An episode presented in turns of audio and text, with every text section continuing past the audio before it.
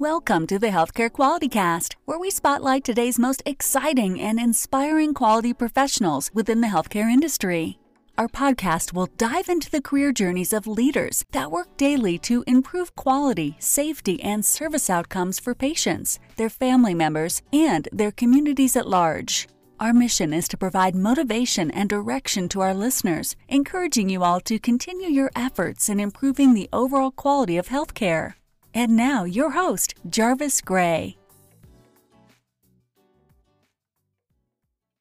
Quality people, welcome back to episode number 59 of the Healthcare Quality Cast powered by the Quality Coaching Company.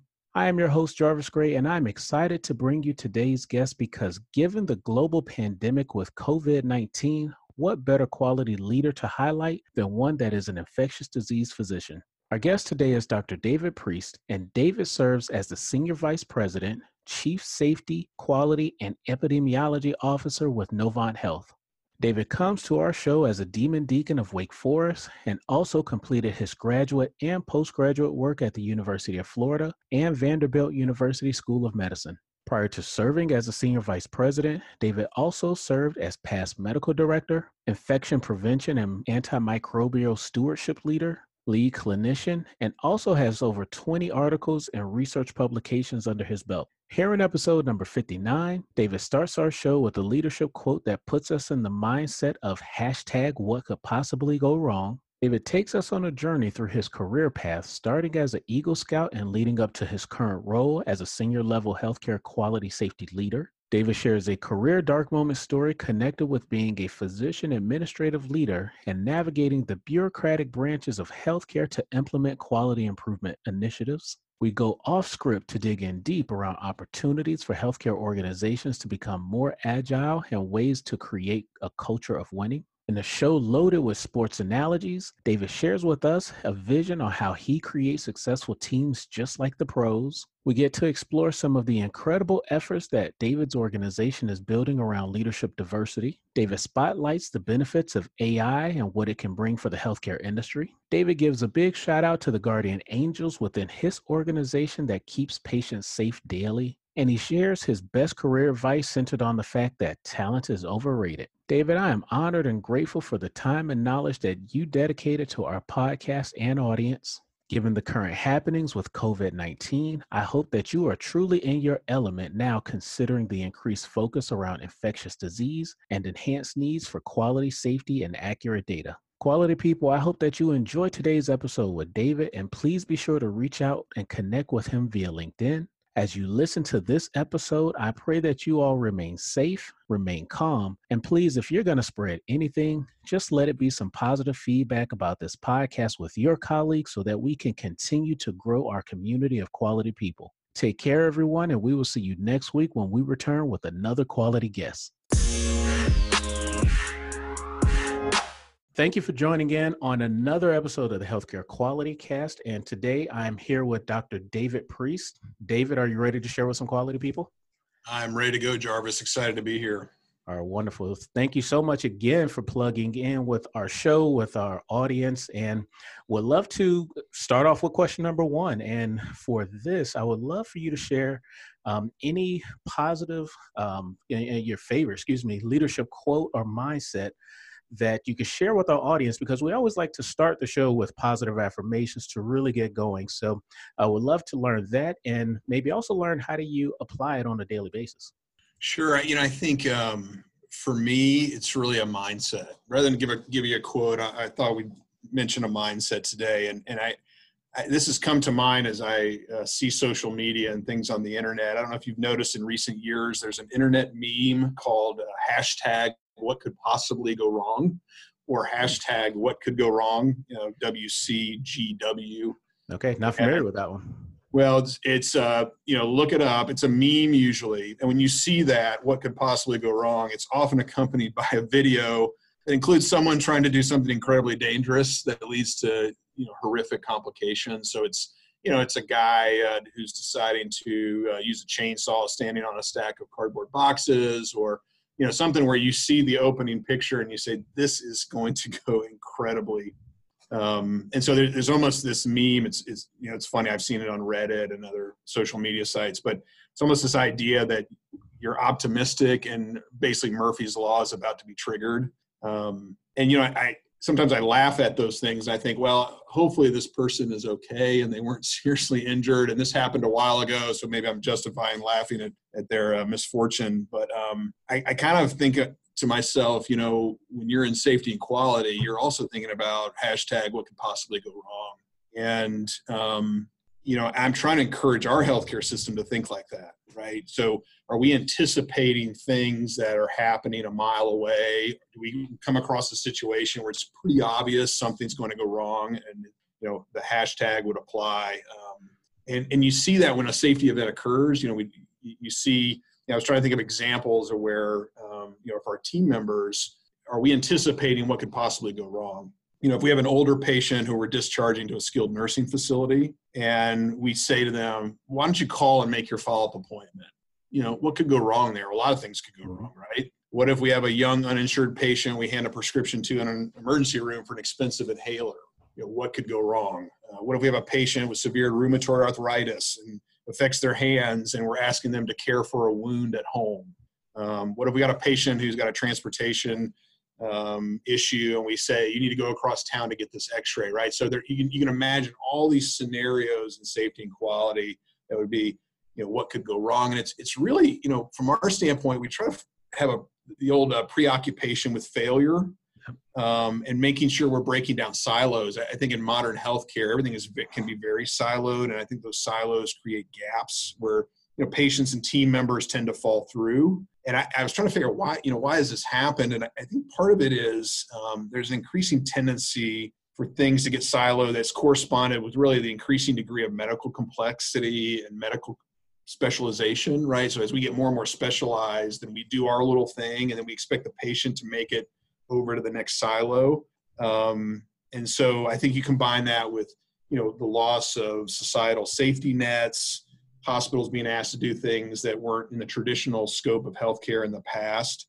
Um, and so I think all that's to say that our mindset uh, in our healthcare system is to say we have to constantly saying what could go wrong for this patient and we've got to intervene before happens. Well, I, I love the mindset there, David. Um, so for me growing up personally, my mother used to always say plan for the worst hope for the best. And so that that hashtag what could go wrong almost takes me to that mindset. Um, and, and, i'm excited because it, it kind of gives me the mindset that you guys are on that high reliability journey that a lot of healthcare organizations are on nowadays which is also that that focus the what could go wrong that preoccupation with failure. So um, that's exactly where that quote takes me as we get the show started. Yeah absolutely Perfect. Well, I appreciate that. And I'm going to move you into the next question, um, David, because as I scanned through your CV, um, you know, looked at your LinkedIn profile, um, you are, uh, again, maybe kind of a jack of all trades as I started trying to really dissect like different angles to talk with you today about. But um, would love for you to share with our quality people what is your current role, um, your professional background, and how did you kind of get into this career path? And and I'll spotlight that by again just highlighting your backgrounds with quality, patient safety, epidemiology. You're a trained physician by background as well, so um, not the the common character we tend to get on this show. So again, another one of the reasons I'm so excited to have you. But uh, I'm just going to stop talking and again, love to learn how did you pull all of that together into your current career path. Yeah, absolutely. I appreciate that. And, you know, um, as I think about that, probably a lot of your listeners come from a whole bunch of different backgrounds, and sometimes we arrive at similar places coming on different paths. But my path was uh, I went to medical school at Wake Forest, um, did internal medicine residency, and decided I wanted to do infectious disease. And I, I still see patients, which um, is important for me. As one as I love it. Um, think it keeps me in the game. My, my partners jokingly jokingly call me a suit, um, but I, I think it, it, helps me relate to what's happening with our electronic health record and what our, our physicians and um, APPs have to deal with on a daily basis. And um, so I do I did infectious disease because I, I, love the subject matter. Um, my only concern was I wasn't smart enough to do it. Right, my medical heroes were infectious disease docs and I thought, good golly, these guys are on mountaintops, you know, and will I ever get there? I still wonder if if I'm smart enough to do it. Um,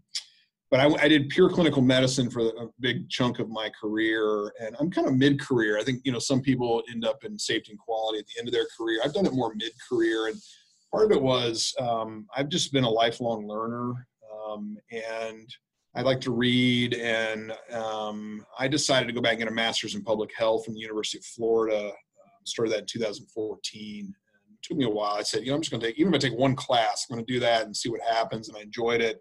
And about that time, our organization had a need for someone to do um, system-wide infection prevention and antimicrobial stewardship. And so that was my first kind of, it kind of was lining up perfectly with my master's in public health work. And so um, I kind of slid into that role, not expecting to do that. I still saw patients, but I had this administ- protected administrative time.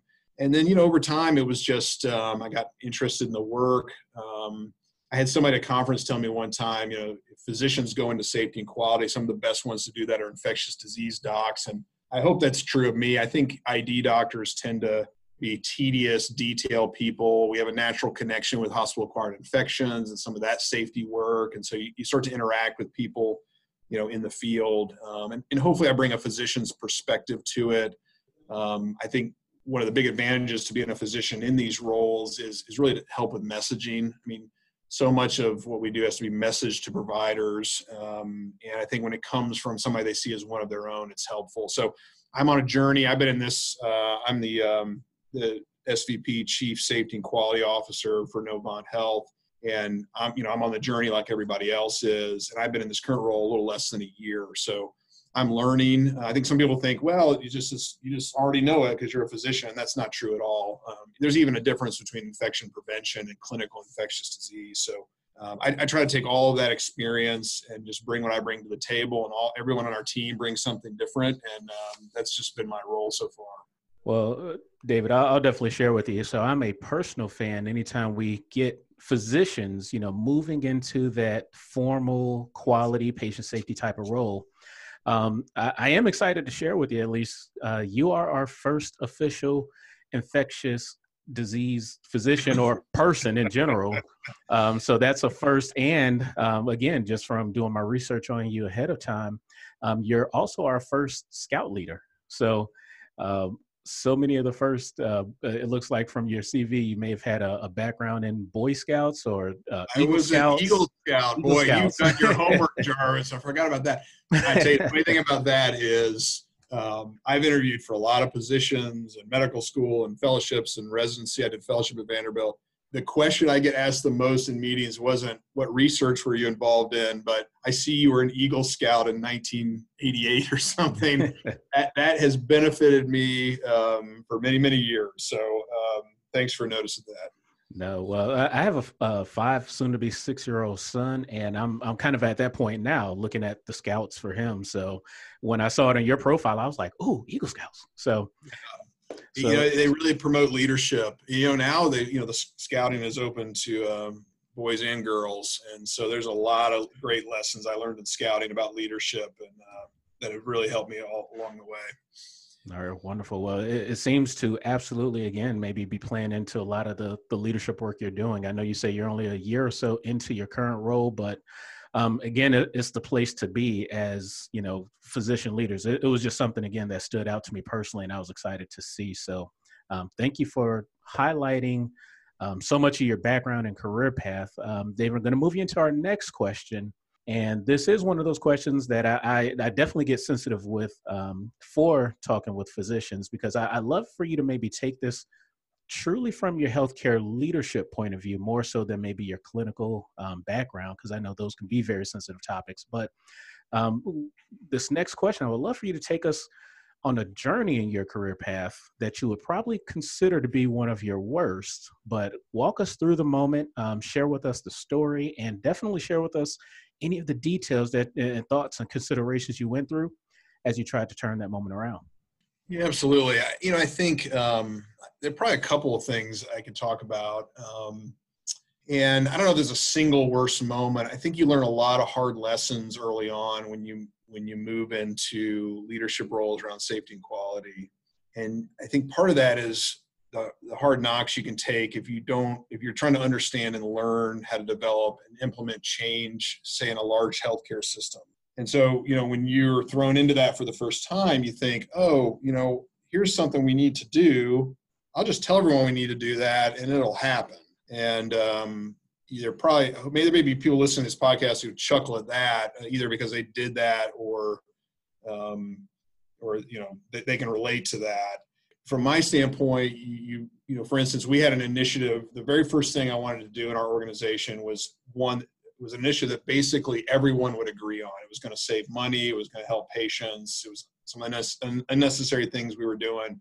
I didn't talk to a single person who was opposed to it. But the process of getting that implemented in a hospital system with 15 hospitals and 560 ambulatory clinics and 30,000 team members um, was daunting and I thought, okay, I got to take it to this in a lot of acronymed committees, right? So that I didn't know about. And so you have this frustration of, you know, in the clinical world, it's patient needs an antibiotic. We're going to prescribe it today and get this fixed. That's not how it works on, on the safety and quality side and in, in what is the bureaucracy of healthcare systems. They all have this. And, you know, sometimes the clinician's personality is not going to work in the administrative world for this reason because things don't happen quickly you have to build consensus you have to get buy-in you have to understand what all the acronym committees do and then you run into people who you know i don't i think they mean well but process is their end goal it becomes it, the, the process becomes more important than the actual result and so there was a lot of like, you can't do that. Don't you know we don't do that? We've never done it that way. This is how we've always done it.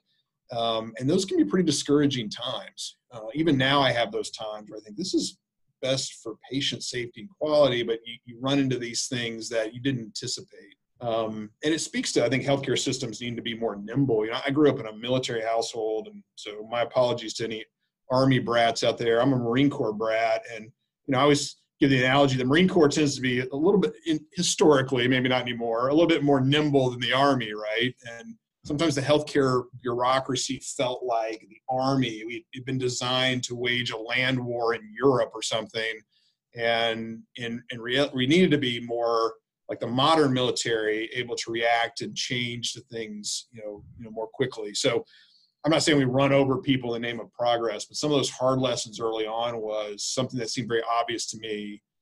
You have to message that and operationalize that in a way that you get buy-in, and that's hard right when you're first starting out. I think the other thing for me is I, I struggle even now at times with not taking results personally. You know, um, if we don't reach a hospital-acquired infection goal, I take that home with me. Um, and I want to care about my work, but you also have to realize how complicated these problems are. And I, I tell people, you know, biological systems don't really care about your quality goals. And so you end in these situations where maybe you're not getting where you want it to be, or now you got to present a metric that you thought you could get to, and you're not going to get to do to that, and you got to explain that to a board of trustees or a CEO. Um, and I, you know, I'll wake up at three in the morning pondering these things, and I think you it's not it's a good thing that you care but you can take it too far. You got to get a you got to get a break from it. Um, and and so you know progress is not always this linear thing. You you got to um, you know protect yourself and and and not be so invested that you can't function if you don't get to where where where you want to be. I mean it's it's such healthcare is so complex. There's so many forces involved um, that, that that's the other issue i can sometimes struggle with well so david i'm you know, kind of taking some notes on a few of the things you said, and I, I love your takeaway first around the the fact that healthcare is not the most agile uh, industry, or, or our organizations aren't always as agile as they need to be. Um, your second point there about you know just how you take home some of that um, those opportunities when you haven't really won. Um, so I, am kind of summarizing that second point you made around a culture of winning. Um, so for me, I, I have a sports background. I uh, was fortunate enough to play um, football for a good chunk of my career in high school and a few years in college. And, you know, kind of coming into my professional career path with a sports culture, a sports mindset, I, I always try to bring some of those things into the work I do as a quality improvement professional now. And that's, you know, so agility, when you think about what sports teams do. You know, we we call timeouts, we change our plays up, we go, you know, into the halftime um, break, and then we come back with adjustments to our plans. We don't always do that, you know, in healthcare specifically, um, but strategically within organizations. And then the other part around winning to me is the fact that we have scoreboards that show us, you know, the time ticking down. It shows us the the, the touchdowns and the uh, field goals and things that we're converting on to show success real time. Again, in our day-to-day healthcare world, we don't always see that. So, um, just wanted to maybe pitch another question, dig a little bit deeper, at least on the thoughts you shared. Would you have any examples or just a vision for, you know, how do we take basic principles like that, agility, developing a culture of winning, and apply that into our day to day lives.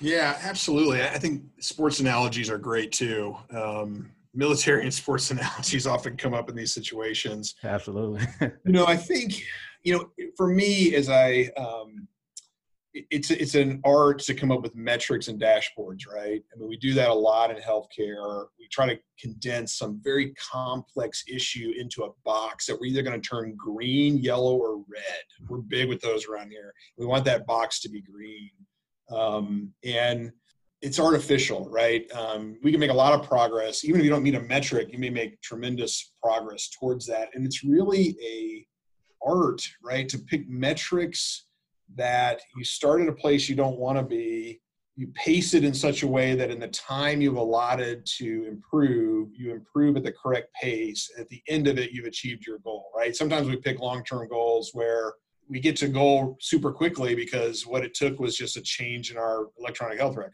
And then we have other goals that we never quite get to. It's, it's really an art even to pick the metrics and the goals.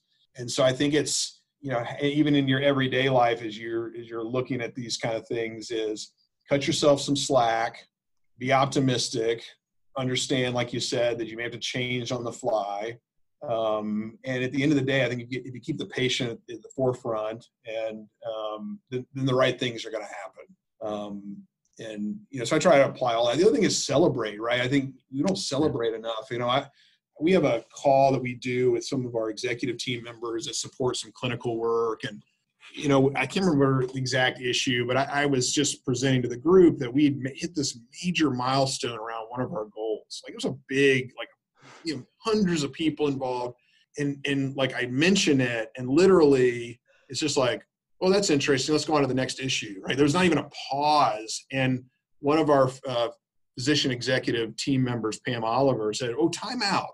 We're not moving on with this meeting until we acknowledge what was just told to us. You know, I think we get so caught up in the next goal, the next metric, and the thing for next year, and we got to hit this thing. We don't we don't celebrate enough, um, and I think that's when people get ground down a little bit when we don't say, you know, even if we don't quite get to the metric, if, if the goal was 50% improvement and we got to 30% improvement, that is something to be proud of. Um, as hard as these problems are, and the limited resources often teams have, and all the work that goes into it, you know, take time to celebrate.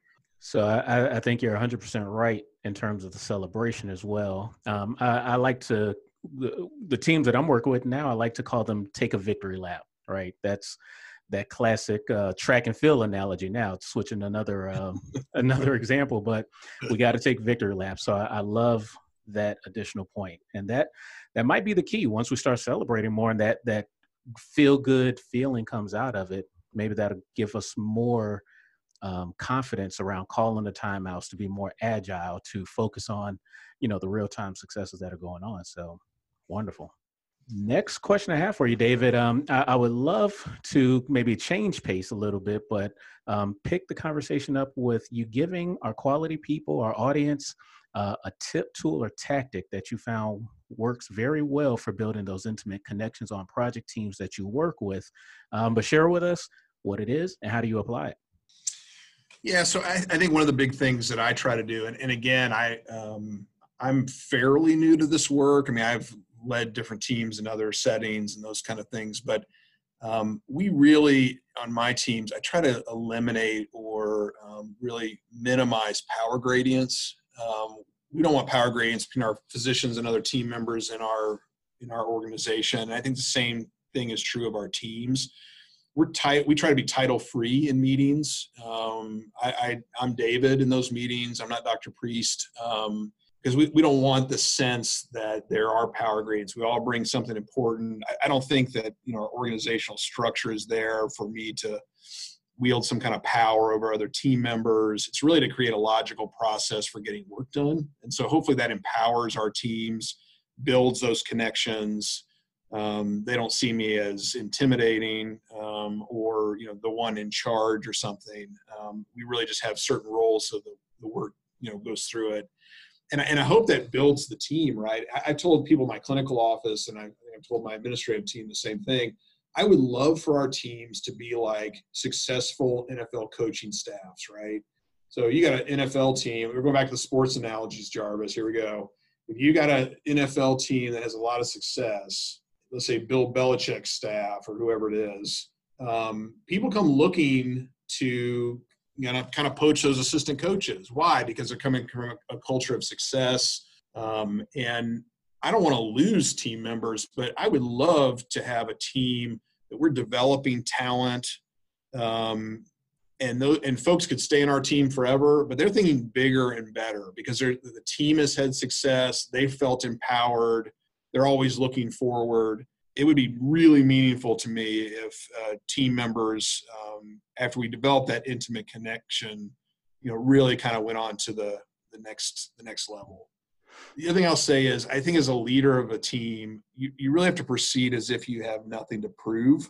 Um, I think if you're always trying to prove something or make a point, so you're looking good or, or get credit, um, your team's not going to operate as, as, as well as it could, and you're not going to have that intimate connection. I think organizations that have a credit culture where people try to get credit for things um, generally, I don't think do as well. It's not that we shouldn't um, recognize good work and all of that. But I, I, think at the same time, if the if everyone's goal and what they say and the projects they take on is to get credit, I, I just think you're not going to be as successful. Um, and the last thing I'll say is is fostering that intimate connection. I think also comes from transparency um, and being as transparent, um, you know, really transparent with your teams uh, and and not and you know say what you know and say what you don't know and, and don't bluff you know when you're in medical school you can pick out the bluffers pretty quickly you know. I always admired a medical student that had to present a case and then they were asked a question you know they, they didn't know it they said i don't know you know. Um, i think in a lot of professional settings people try to bluff or you know people are talking about something everybody's nodding in agreement when in reality half the room doesn't know what anybody's talking about or what those acronyms mean. And so um, you know what we try to do is say look we're not bluffing here. Let's let's not act like we know something when we don't. Um, let's uh, not have power gradients and use titles. Um, let's build a team we're proud of that can move on to bigger and better things. And and you know i'm learning those things every day. I, I don't have it all figured out jarvis. I'm um, you know I, am my team gives me feedback when i've done well and they give me feedback when i haven't done so well. But but hopefully through all of that we grow together and the patients get what they need. No I, I think again that that was um, exceptional feedback and uh, what i heard in each of those examples you shared there david is is really it connects back to culture. Um, you know establishing the culture for the power gradients and you know acknowledging um, the everybody else's efforts not kind of taking it upon myself. Um, and even your your points about the nfl team um, I, I was quickly searching i believe it was steve walsh with the 49ers that may have even kind of made it the cool thing to show the success of a good leader and other teams starting to poach those coaches. And nowadays it is the Bill Belichick's and other teams poaching the coaches. Um, but that to me, I, I, would love personally to see that kind of be the standard um, in healthcare from when I first entered the industry um, my first organization I worked at, I, I, just saw incredible leaders all over the place, but they were all kind of happy being at that one organization where it would be nice to also kind of see them bloom out. So I, I think that's a, a, a, interesting opportunity for impacting culture. Um, let me ask any any thoughts. I mean, one or two points. Like, what does it take to impact culture? Is that something that starts at um, the C level or you know from us suits like uh, like your colleagues like to tag you about now, or is that something that comes from the bottom up? Is it kind of the revolt where the our staff frontline members are saying, you know, we just want better for our patients and for our teams. Um, any thoughts about where culture change starts? Yeah, you know, I, I, think it's some of both those things. Certainly, the C-suite's got to be heavily involved, and you know, at, at Novant Health, I can tell you, we we have um, a really amazing executive leadership team. If you ever have a chance, peruse our website and look at that team and the talent on it and the diversity of it, um, and um, they really set set the tone for everybody else. Um, and then it's up to us to say, hey, we see the tone, we see the um, the mission, vision, and values of our organization. We see how we, we expect to treat people, and then we've got to consistently do that every day. You know, it's one thing to put it on a bumper sticker. It's another thing to day in and day out be consistent about it. So our executive team, that C-suite, they, they provide the vision, and then it's up to us on a daily basis to roll that out there. And I, I think, you know, in most days we do that pretty well. And there are days you think, Mac, you know that wasn't the culture we wanted Let, us get back at it tomorrow it's it's a start and stop kind of thing and um, it's hard to maintain culture right with the way the healthcare changes um, and the, all the forces that happen and nursing shortages and you know people coming and going and, and so it, it's a real challenge i think probably for every healthcare system but um, you know hopefully we, we can set the vision um, from our leaders and then on a daily basis just try to be consistent about it and, and um, kind of maintain what we think our standard ought to be for our patients. No, that that's again just exceptional feedback. I will highlight your your point that you highlighted there around the diversity. Um, and, and, what I like when I again had a chance to sit in on a presentation with your CEO a couple of weeks ago and um, doing more research to learn about Novant, at least to to prepare for our conversation, David. Diversity amongst your C-suite isn't just the traditional diversity gender, religion, or anything to that nature. You guys actually tagged a lot of leaders from non healthcare industries and brought in diverse business leaders and business cultures into your organization too. Um, has that had a, a, significant impact on the things you guys are doing now, or, or what has that experience been like? Um, you know, partnering with non-healthcare leaders to push the healthcare organization forward. Yeah, that's a really great question. I think um, it's been awesome because I think, as you know, in healthcare, we're kind of dinosaurs. We're behind the curve that other other industries are in um, on a lot of issues. So to bring those outside um, folks in or folks who haven't worked in healthcare before, I think is really beneficial. I think it also elevates the importance of the roles that those of us who are in healthcare, you know, the the physician leaders, to partner with those folks, right? Because we don't, you know, we're not making automobiles here and we can't treat it as if we are, right? There's a sacredness to healthcare. You know, putting a seat in a car is a lot different than bringing a baby into the world. Um, selling a car on a lot's a lot different than um, helping someone die with dignity, right? And so um, I think what we do is, is we bring those kind of team members in, we learn so many new, innovative ways to do business and operations and in return, what we have to show them is here's how healthcare is unique, and there's a sacredness to it. Um, and, and, if we lose that, then we, we can't be like every other industry. Um, and and so to your point, um, I think it's bringing those folks in as our executive team has done is really pushing us forward. And, and, and we have a lot of forward thinking people that think about technology, and um, and kind of what's on the horizon for us instead of business as usual. And that's really exciting. That's awesome. I'm glad we had a chance to uh, just highlight that.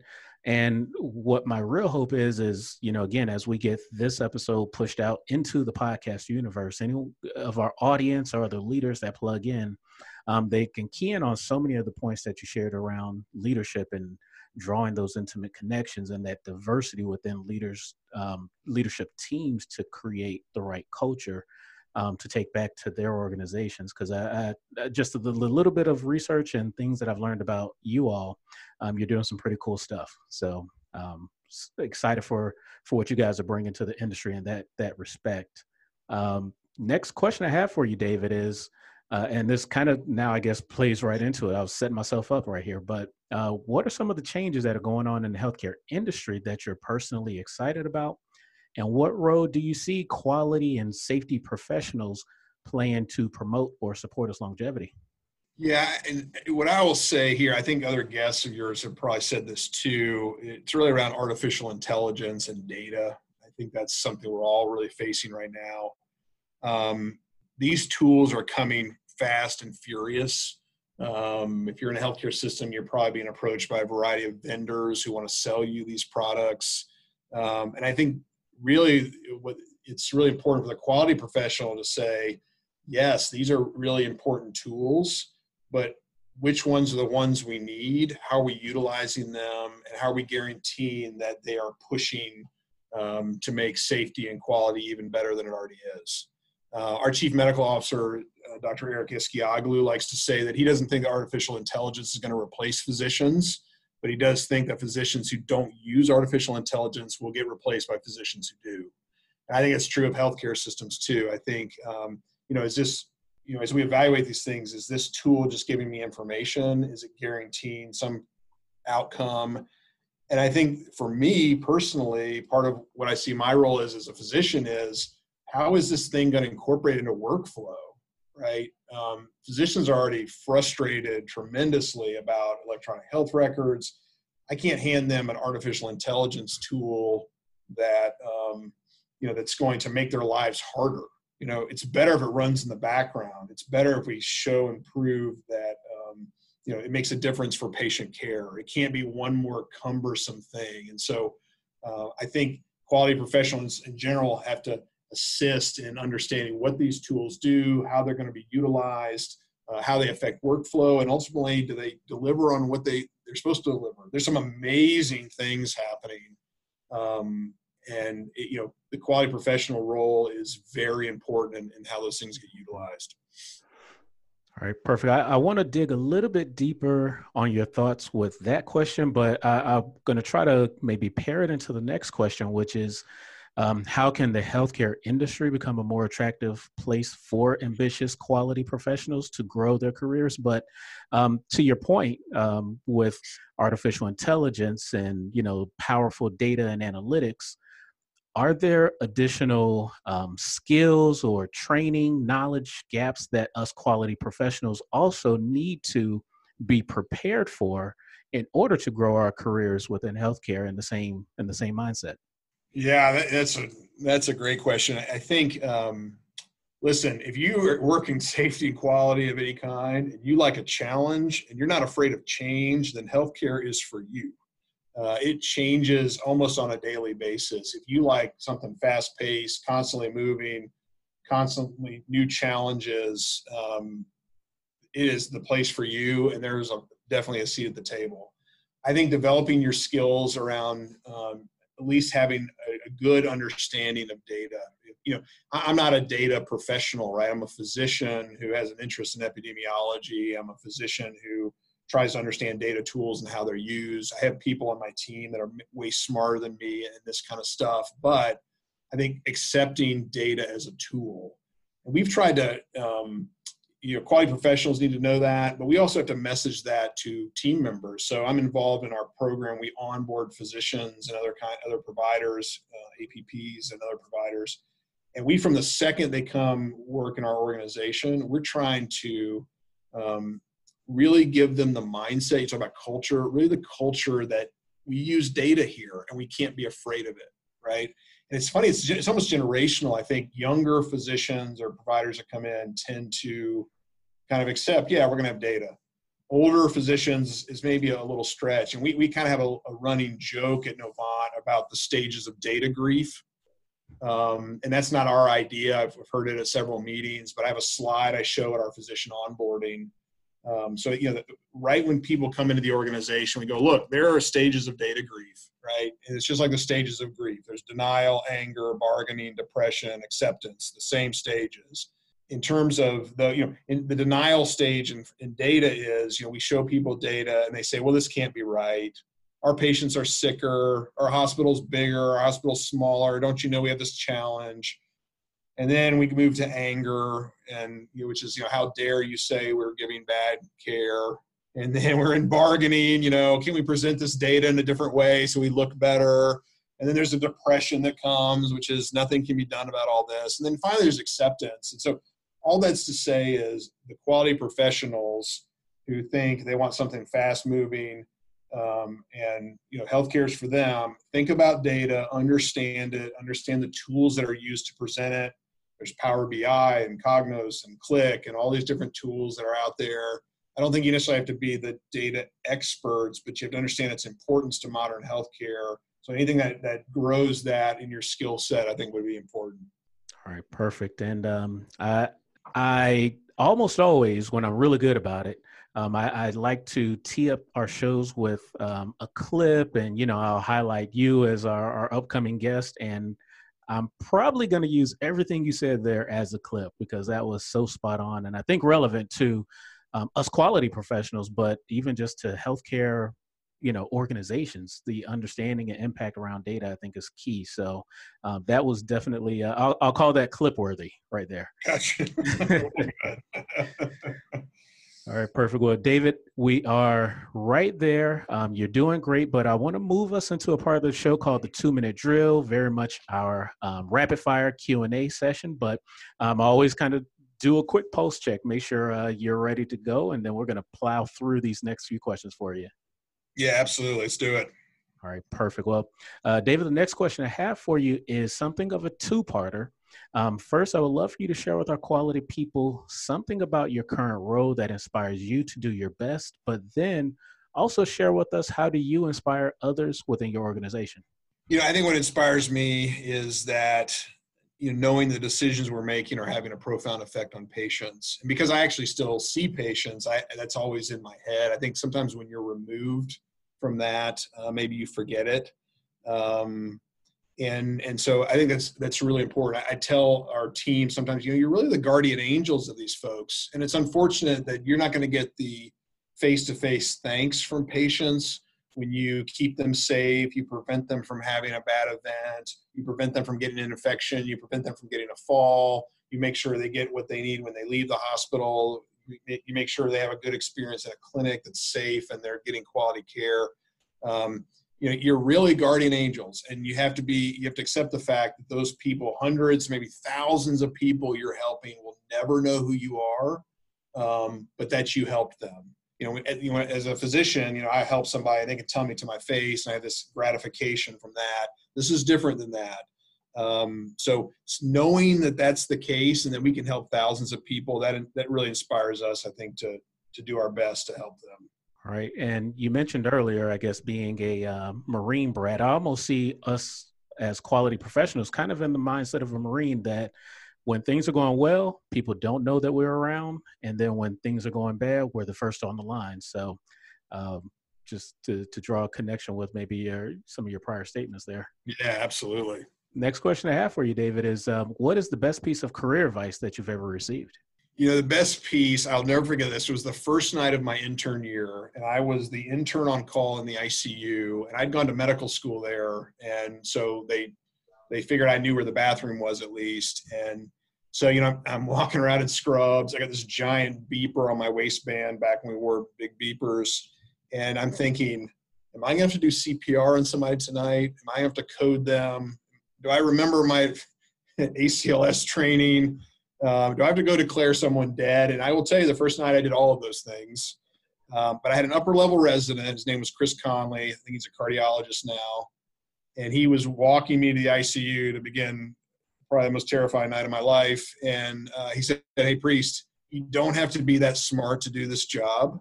You just have to care and keep up with the details. And I never forgot that. I think it's true of every job I've ever had. And I think it's true of life. You know, I think in some ways talent's overrated right every job i've ever had if i just cared and kept up with the details and consistently showed up then good things happen so i never forget that so thank you chris for telling me that i will never forget it all right see now i have a conflict. I think that was exceptionally clip worthy as well. So we, we may have all kinds of uh, highlights of your show going. Um, no that that's very uh, insightful advice. I like that a lot seriously. Uh, next question I have for you, um, talking about doing jobs. If you could trade jobs with anyone in your organization, with whom would it be and why? You know, I'm going to totally cop out, Jarvis, because I don't want to trade jobs with anybody. In all honesty, I think um, infectious disease medicine, in my mind, is the best. I'm totally biased, and there are other types of doctors would tell me I'm full of it. Um, I think it's the most interesting. I think it fits my skill set. I think I'm in the role that, in a lot of ways, I was made to play. Um, if you're talking about any job in the history of the world that I would want, I would. If we're going to go on the sports theme, I would have wanted to be a strong safety for the Dallas Cowboys. Uh, I'm 46 years old. I don't think that dream's coming true, and it wouldn't have come true even when I was 26 years old. But if I could dream for a day, that's what I would have done. Um, but in terms of my current role, I love it. I have my hand in infectious disease medicine, but I have it in all sorts of other things, and um, it's pretty exciting. So, and some of those other jobs seem hard. I don't think I want them. no, uh, I'd say that was not a cop out. If anything, that was like the right answer. Good answer right there. if nothing else, the Dallas Cowboys could definitely use a really good um, safety right now too. So yeah, absolutely. 46 or not. So, all right, uh, David, what is um, your go-to website or mobile application for executing on the work that you lead?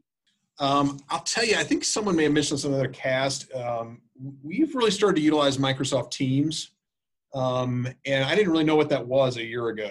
Hmm. Um, we, as a collaboration tool, you know, when I came into this role, um, I, I, partnered with some other um, great team members in our organization to look at our data governance.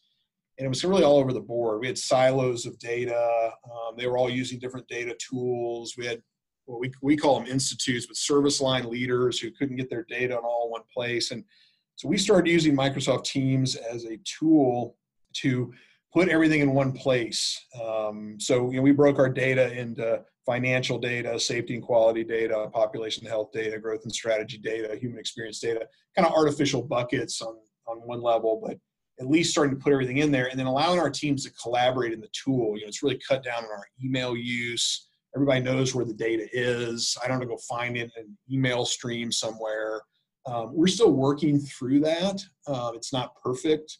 Um, we've talked to Microsoft about some of the things we'd love to see with that tool, but it's been our very first kind of baby step into a collaborative platform where leaders can interact with our data teams, where we can store and, and file information that everybody needs access to, um, and and really get all the data in one place. We're working to kind of, you know, really get that data to integrate um, more effectively. But as a first step, Microsoft Teams has really been a, a, a go-to tool for us. No, that's awesome. Um, so you are talking to an extreme uh, Microsoft Teams advocate. Um, I, I, I say that Microsoft Teams is like uh, if SharePoint and Twitter had a baby. Microsoft Teams is what you get, but it it is an amazing tool for collaboration. So thank you for highlighting. I, I'm I'm excited that you guys are are plugging in with that. Uh, if you could please share with our quality people a professional society and the professional conference that you think is a value add.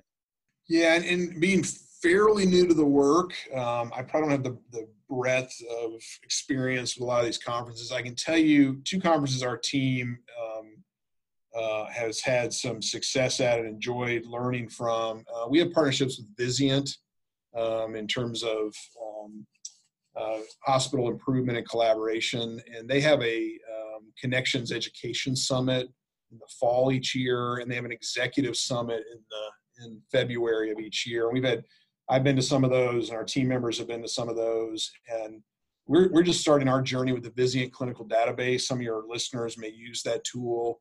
Um, it's really allowing us to see our data in a different way. Um, we're popping the hood and looking around and seeing where we have opportunities uh, because now we can benchmark ourselves against other systems. And so the conferences associated with that work have been very helpful. And we've learned a lot as you go speak with other healthcare systems who are at different places in their journey. They may be ahead of us in some things, behind us in some things, but Vizient as an entity that we've interacted with um, has been super useful for us. Let me uh, let me go off script with that question a little bit deeper, but um, would you have any professional societies or professional conferences from your world uh, of infectious diseases or epidemiology also to throw out because again with with that additional skill set you're bringing to the show today um, would love to highlight that for quality people just to to become a little bit more familiar with as well yeah, it's a good call, Jarvis. Actually, um, ID Week, which just happened about three weeks ago in Washington, we actually had the privilege of presenting a study there that's the Infectious Diseases Society of America co-meeting with SHEA, the Society for Healthcare Epidemiology of America, all the basically all the ID groups, uh, kind of a common meeting. Um, that's a great meeting, and it was interesting to be. You know, I've attended it at different points in my career. It was interesting to attend it as a safety and quality person because it changes the lens that you use while you're there. Some of the talks I went to were just my own selfish interest in some infectious disease topic, but I also skewed my my you know, the talks I went to toward things that affected our safety and quality programs or measuring metrics or those kind of things. So, um, and it's such a large meeting and so many different kinds of talks, and there's so many posters and everything that you can really pull in some quality work around hospital acquired infections or vaccination programs or metric creating um, that you can get a lot out of. So ID Week is every year in the fall. I think in 2020 it's in Philadelphia, but you can go to idsociety.org and, and see where those meetings are. All right, perfect. And and David, I'll share this with you. Um, one of our recent show releases with uh, Shruti Ramachandran. She is a quality professional and she has a public health background. She runs a program up in New York around program management and evaluation, but specific to HIV patients. So um, that to me was a really good show highlighting you know the connections between public health quality patient safety work in our our hospital environments and um, just a really good one. If you haven't plugged in definitely would recommend checking yeah i've not out. heard that i would definitely listen to that because all those things are right up my alley. Absolutely and that that was my first insight as well just connecting those two because i'm quality and now i started seeing the public health kind of aspect so um, perfect. Uh, next question i have for you david is if you could, please recommend one book for our quality people, but share with us why you are recommending it. So I'm going to cheat on this one too, Jarvis. I'm going to recommend a couple, maybe. Um, Go for it. The more, the merrier. One is one probably everybody who's listening to this has read, but it's the first 90 days by Michael Watkins. Mm-hmm. And someone recommended that when I took this role, and it was uncanny. Like it was like the dude was in the room for meetings I'd had. Like I was like, it, it was unbelievable how speci- very specific things and challenges I was running into was in this book. Um, it's a classic. I think a lot of people have read it. The First 90 Days by Michael Watkins. Um, and let me let me jump in on that. So yes. for our quality people who read that, just know now you don't just read it, but literally have a notebook next to you and take some notes because you're going to come up with that strategy for the first 90 days.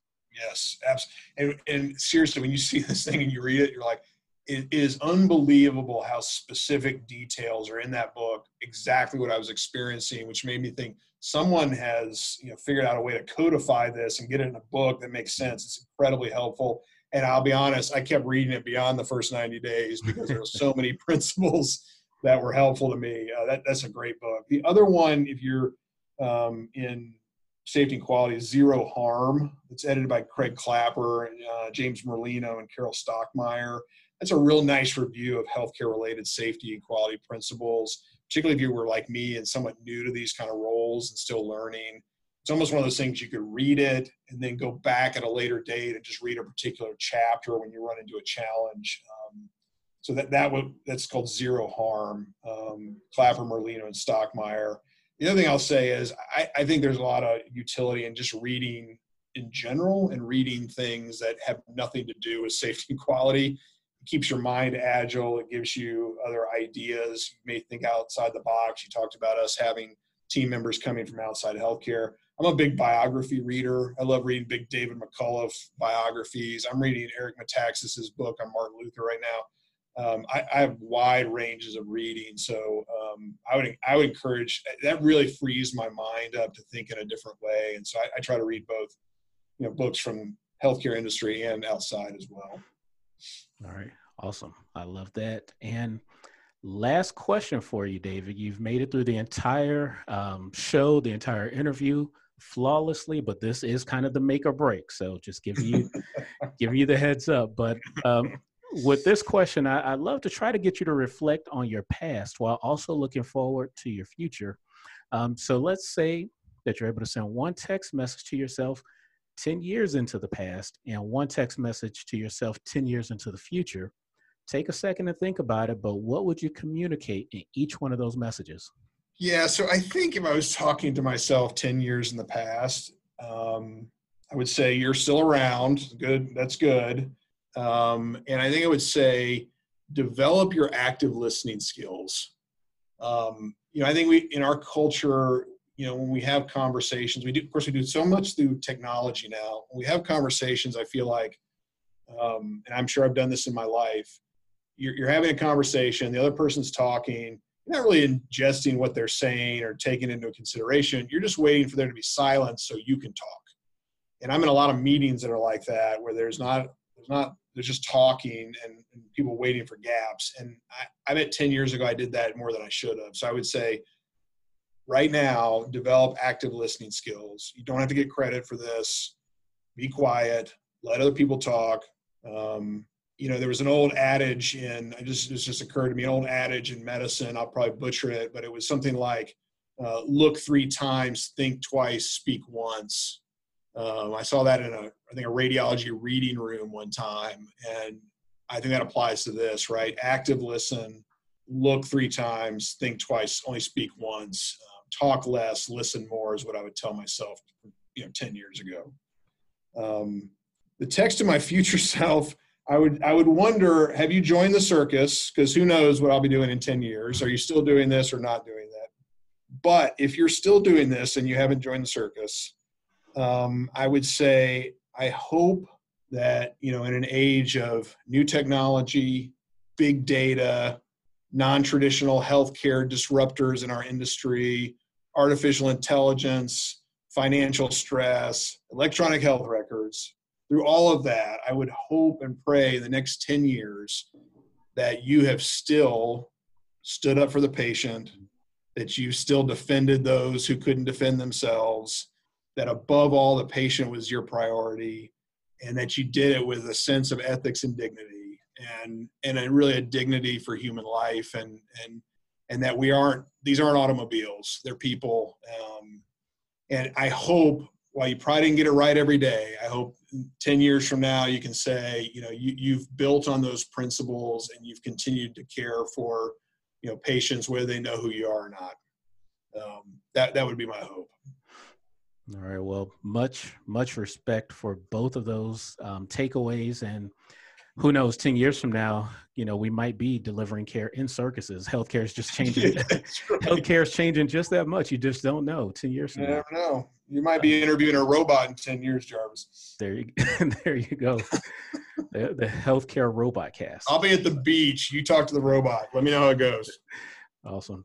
Uh, David, uh, Dr. Priest, David, thank you so much. It's David, you know, we, we're title free, man. We're title free. I love it. But um, no, seriously, thank you for um, thank you for saying yes to the invite first and foremost. But thank you for just dropping so much incredible knowledge and insight um, on me since I'm the first to listen to this, but definitely on our audience. Um, as soon as we get this show out, I know everyone's going to gravitate towards it.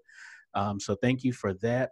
Uh, let's end today with you giving our quality people just that that last parting piece of advice. Um, please do share if there's a great way that they can connect and follow you um, through social media, and then we'll officially sign off. Yeah, absolutely. I think uh, one of your other guests talked about this too. I, I would say the parting shot is be optimistic.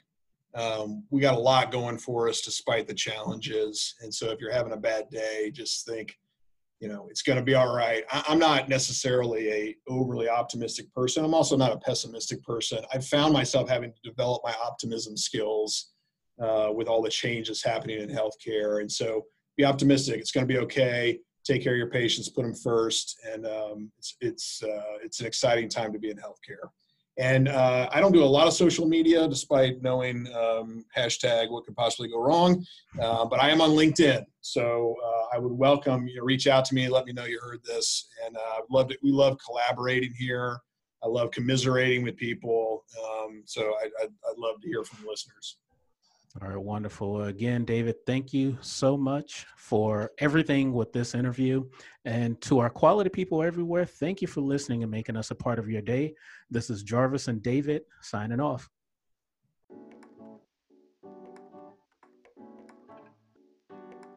Thank you for listening to the Healthcare Quality Cast, brought to you by the Quality Coaching Company. If you love the Healthcare Quality Cast, we'd love for you to subscribe, rate, and give a review. Until next time.